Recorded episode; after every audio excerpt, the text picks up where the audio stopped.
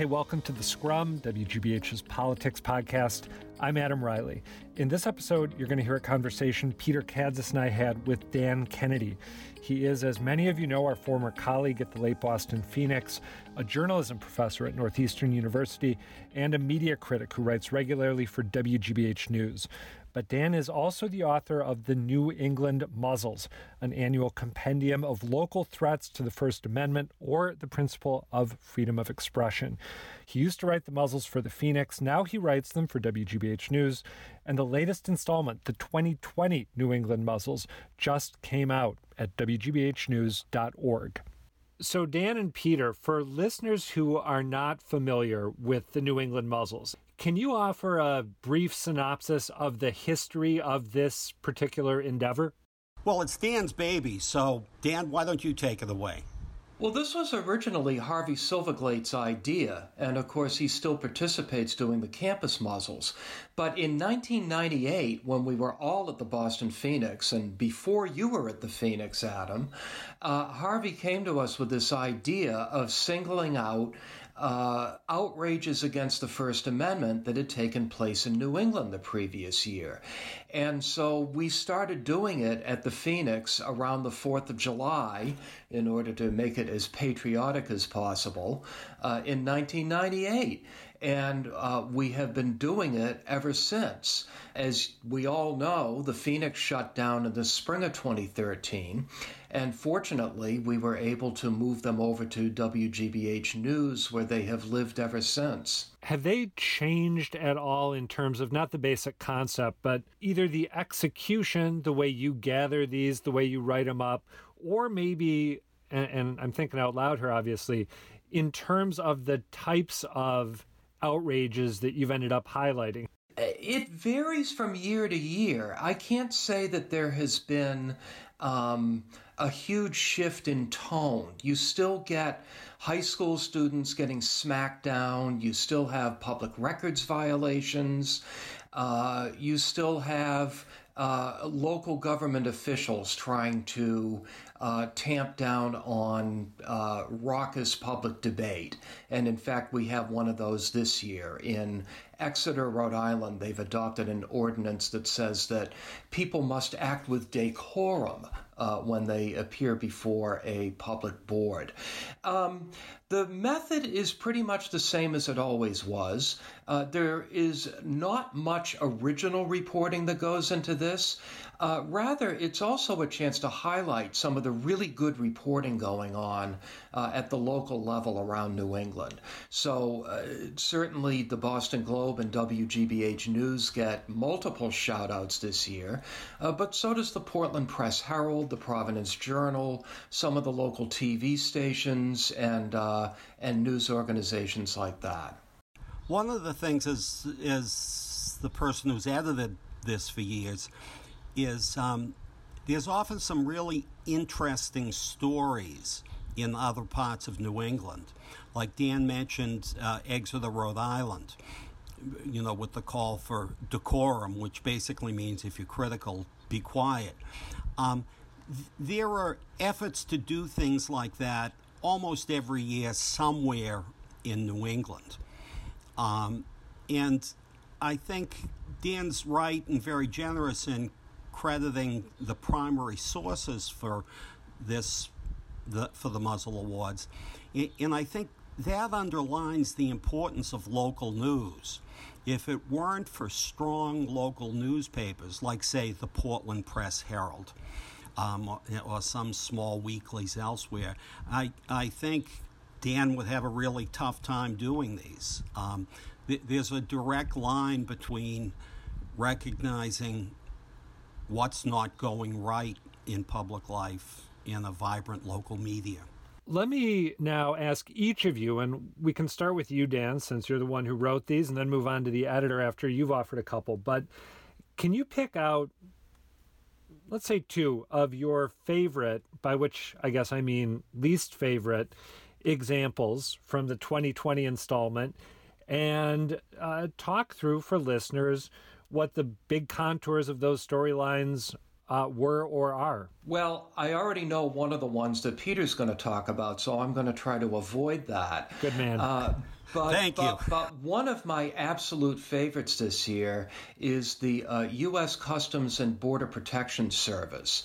They have an outpost uh, in northern Maine, right on the Canadian border. And as it turns out, uh, there's a small island uh, in the Canadian province of New Brunswick, uh, Campobello Island, I believe it's called, uh, where the only way they can get their mail for about eight months of the year is by a uh, a land bridge that goes from uh, uh, Maine into their island. And so as a result, you've got internal mail going from one Canadian address to another Canadian address, passing briefly through Maine. And as a result, the feds have arrogated unto themselves the right to open their mail and inspect it. And uh, this became a huge story late last year. It was reported by the BBC, the Canadian Broadcasting Service, the Washington Post, uh, the Boston Globe. It's just an absolutely outrageous situation.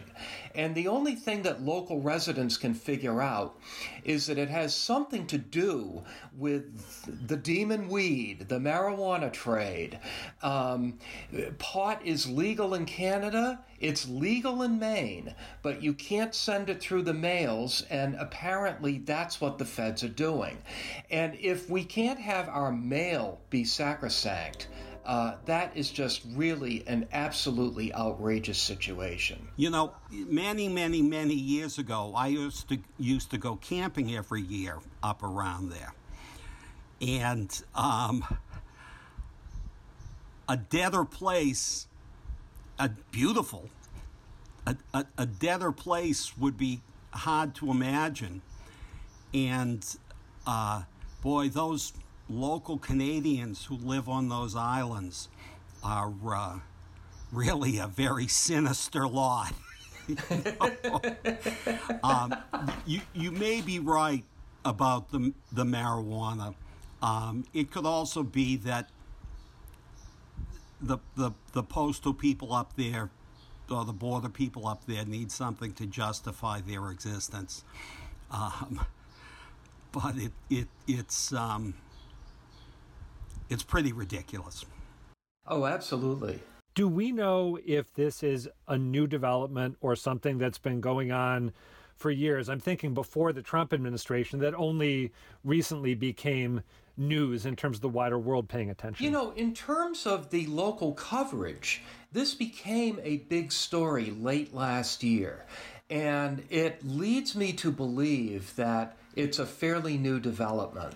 Um, no one had reported on this until last November, December, and so I do think that it's a fairly recent phenomenon. Well, and if marijuana is involved, then it would make sense that uh, this might have been a, say, a Jeff Sessions initiative back when he was in the president's good graces. But I'm just theorizing here. It could very well be. A counter theory based on absolutely no reporting.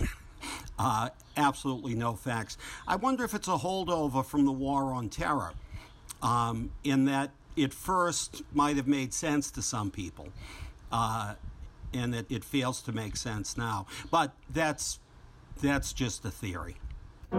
Oh, sorry, that's our, one of our cats jumping on the piano. Hazard of taping down here.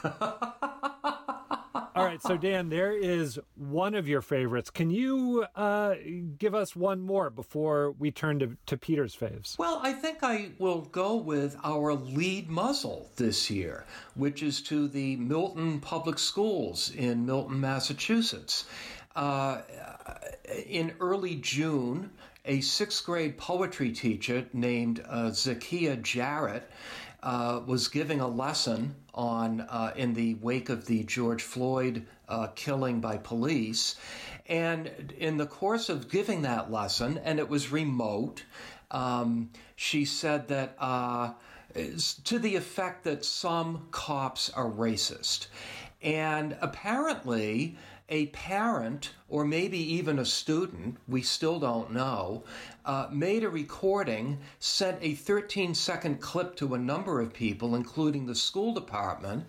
And the school department, instead of reminding parents that it's completely against school policy uh, to record these remote lessons, uh, instead decided to put her on paid leave and investigate. And uh, it was an absolutely outrageous response to a very logical thing that uh, Zakiya Jarrett said. Um, I should point out that even though the Milton Milton is a somewhat diverse community, uh, Zakiya Jarrett is one of the few black teachers in the school system. Uh, the school department did come to their senses in a few hours and restored her, uh, but really a lot of damage has been done. Something like 400 people signed a petition uh, in support of her. Uh, the school system says that they apologized, although I should say that the uh, teachers union in Milton has said that it was an insufficient apology.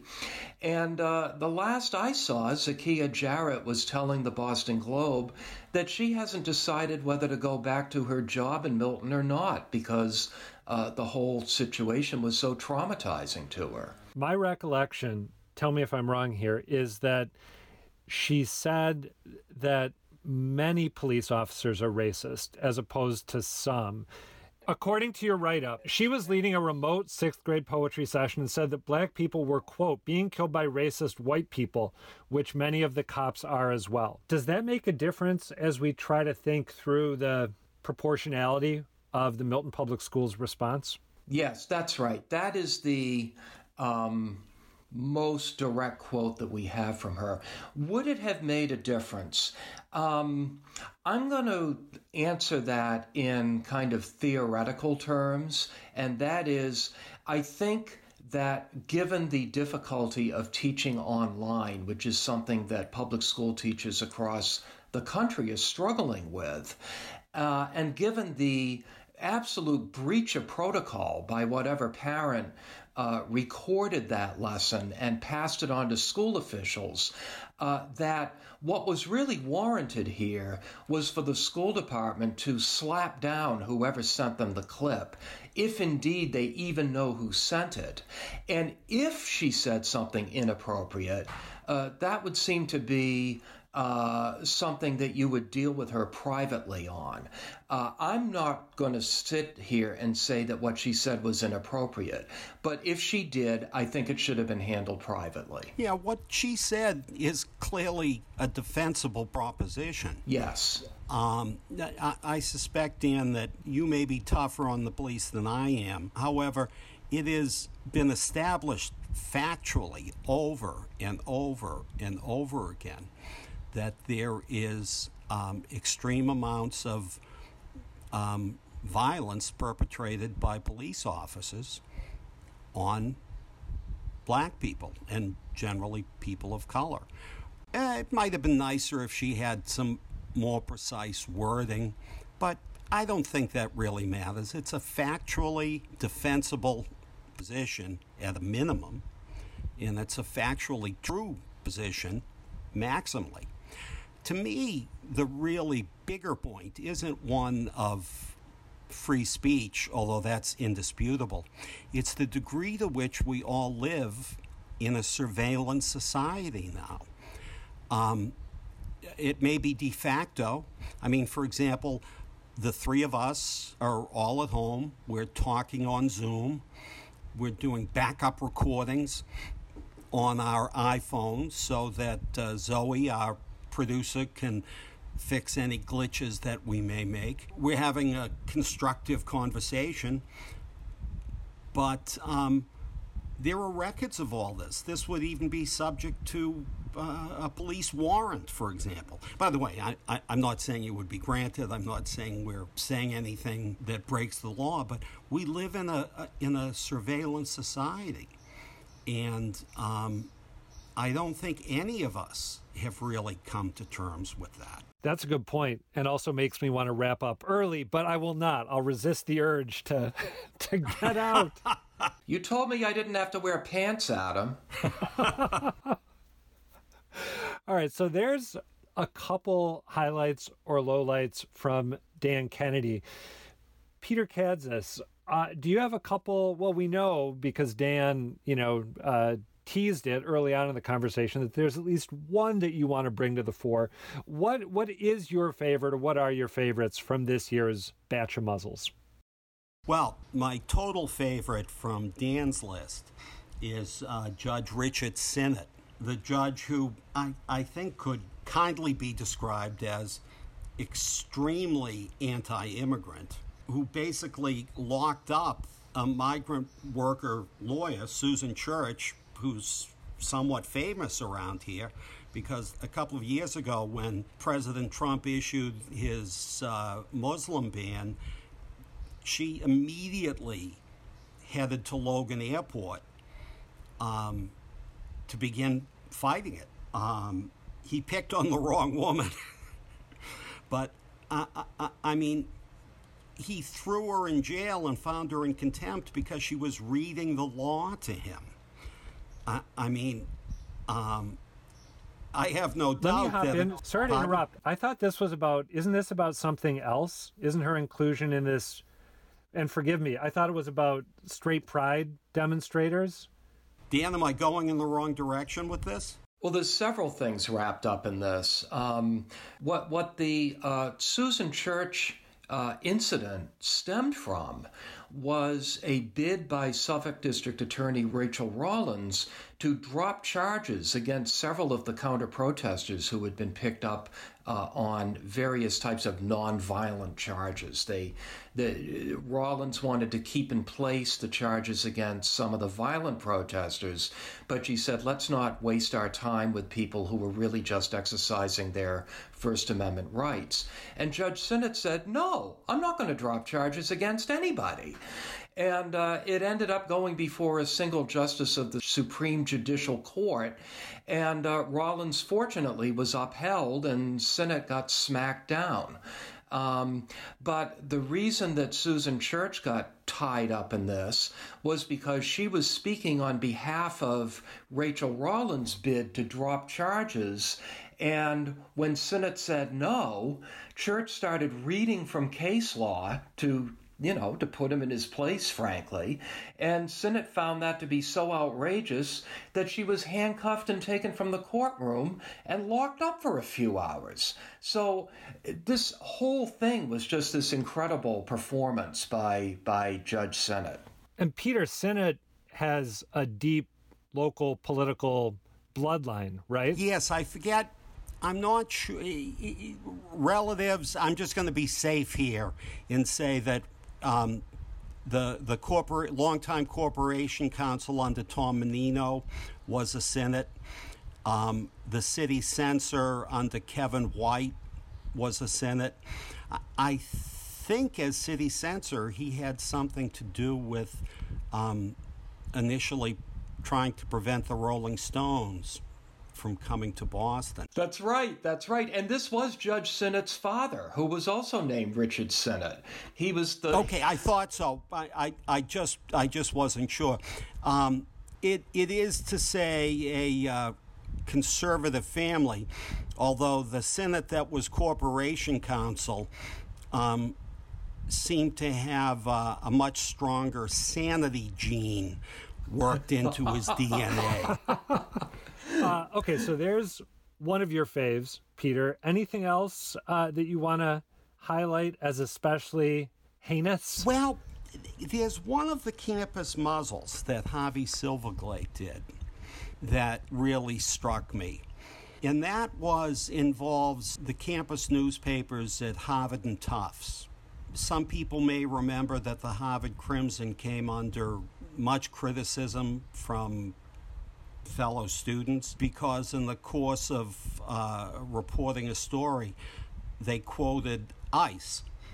And to make a long story short, the, the critics of the Crimson claim that ICE is so far beyond the pale that they don't deserve to be quoted, and that quoting them was tantamount to collaborating with them. The Crimson responded very professionally with uh, a long and detailed account of why they did what they did, citing standard journalism practice, um, journalistic ethics about talking to all sides in a dispute. And then the Tufts newspaper was moved to show solidarity with um, their cohorts at Harvard. And at Tufts, all holy hell broke loose too. And the the students at Tufts, I, I, I believe the paper really caved somewhat and you know didn't hold as strong a line. The, the, the reason this is important is that these so-called student journalists, they're really young pre-professionals. Many of them are going to go on to work in the business. And I think it just shows what a gulf there is between those people in the press, dare I say, like the three of us, who hold to the ideal of um, fairness and reporting the other side, even if you vigorously dis- disagree with the other side, and an emerging popular culture that is um, not tolerant about hearing from the other side. Before we go, I got to ask the two of you about one of the New England muzzles that really jumped out to me, and that was Governor Charlie Baker deciding that he wants to end access effectively to vital records for people in Massachusetts, births, deaths, uh, weddings, that sort of thing. What what is the rationale here from the Baker administration? It seems like such a strange move. You know, Massachusetts has a terrible record when it comes to public records. We are uh, uh, definitely in the bottom half of the country uh, in terms of access. But we've always been quite good in terms of access to the vital records that we're talking about here. And that's a tradition that goes back 380 years. Uh, Governor Baker has not spoken to this publicly, uh, but my understanding is that uh, he thinks there's a privacy concern here, and he's also trying to bring Massachusetts more in alignment with what some other states are doing. Uh, but this is really important information for the public and for journalists. Uh, Jennifer McKim of WGBH News tweeted in response to this proposal uh, that she has relied on these records uh, in reporting on suicides among college students, for instance. Uh, a, a, really important issue that would be much more difficult to report on if this were to become law. This um, Governor Baker's insane idea is a rejection of uh, community mores that go back to the Puritans. You know, it, it's the essential, essential bit of um, how our communities work to have these vi- this vital information public. Period.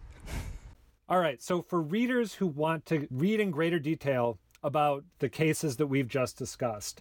And for people who want to learn about the other examples highlighted by Dan this year, Peter, where do they go? WGBHnews.org. And, you know, you could do slash muzzle awards, but just go to WGBHnews.org. Um, scroll down, they'll be in the opinion section. And that is going to do it for another installment of The Scrum. Thanks to Dan Kennedy for joining me and Peter Kadzis. And as always, thanks to you for taking the time to listen. Subscribe to The Scrum if you haven't, rate us if you have a minute, and talk back to us. You can reach us by email at scrum at wgbh.org or on Twitter. I'm at Reilly Adam. Peter is at Kadzis. And our producer, Zoe Matthews, is at Zoe S. Matthews. That's Matthews with one T. Happy July 4th, everyone. The Scrum is a production of WGBH News.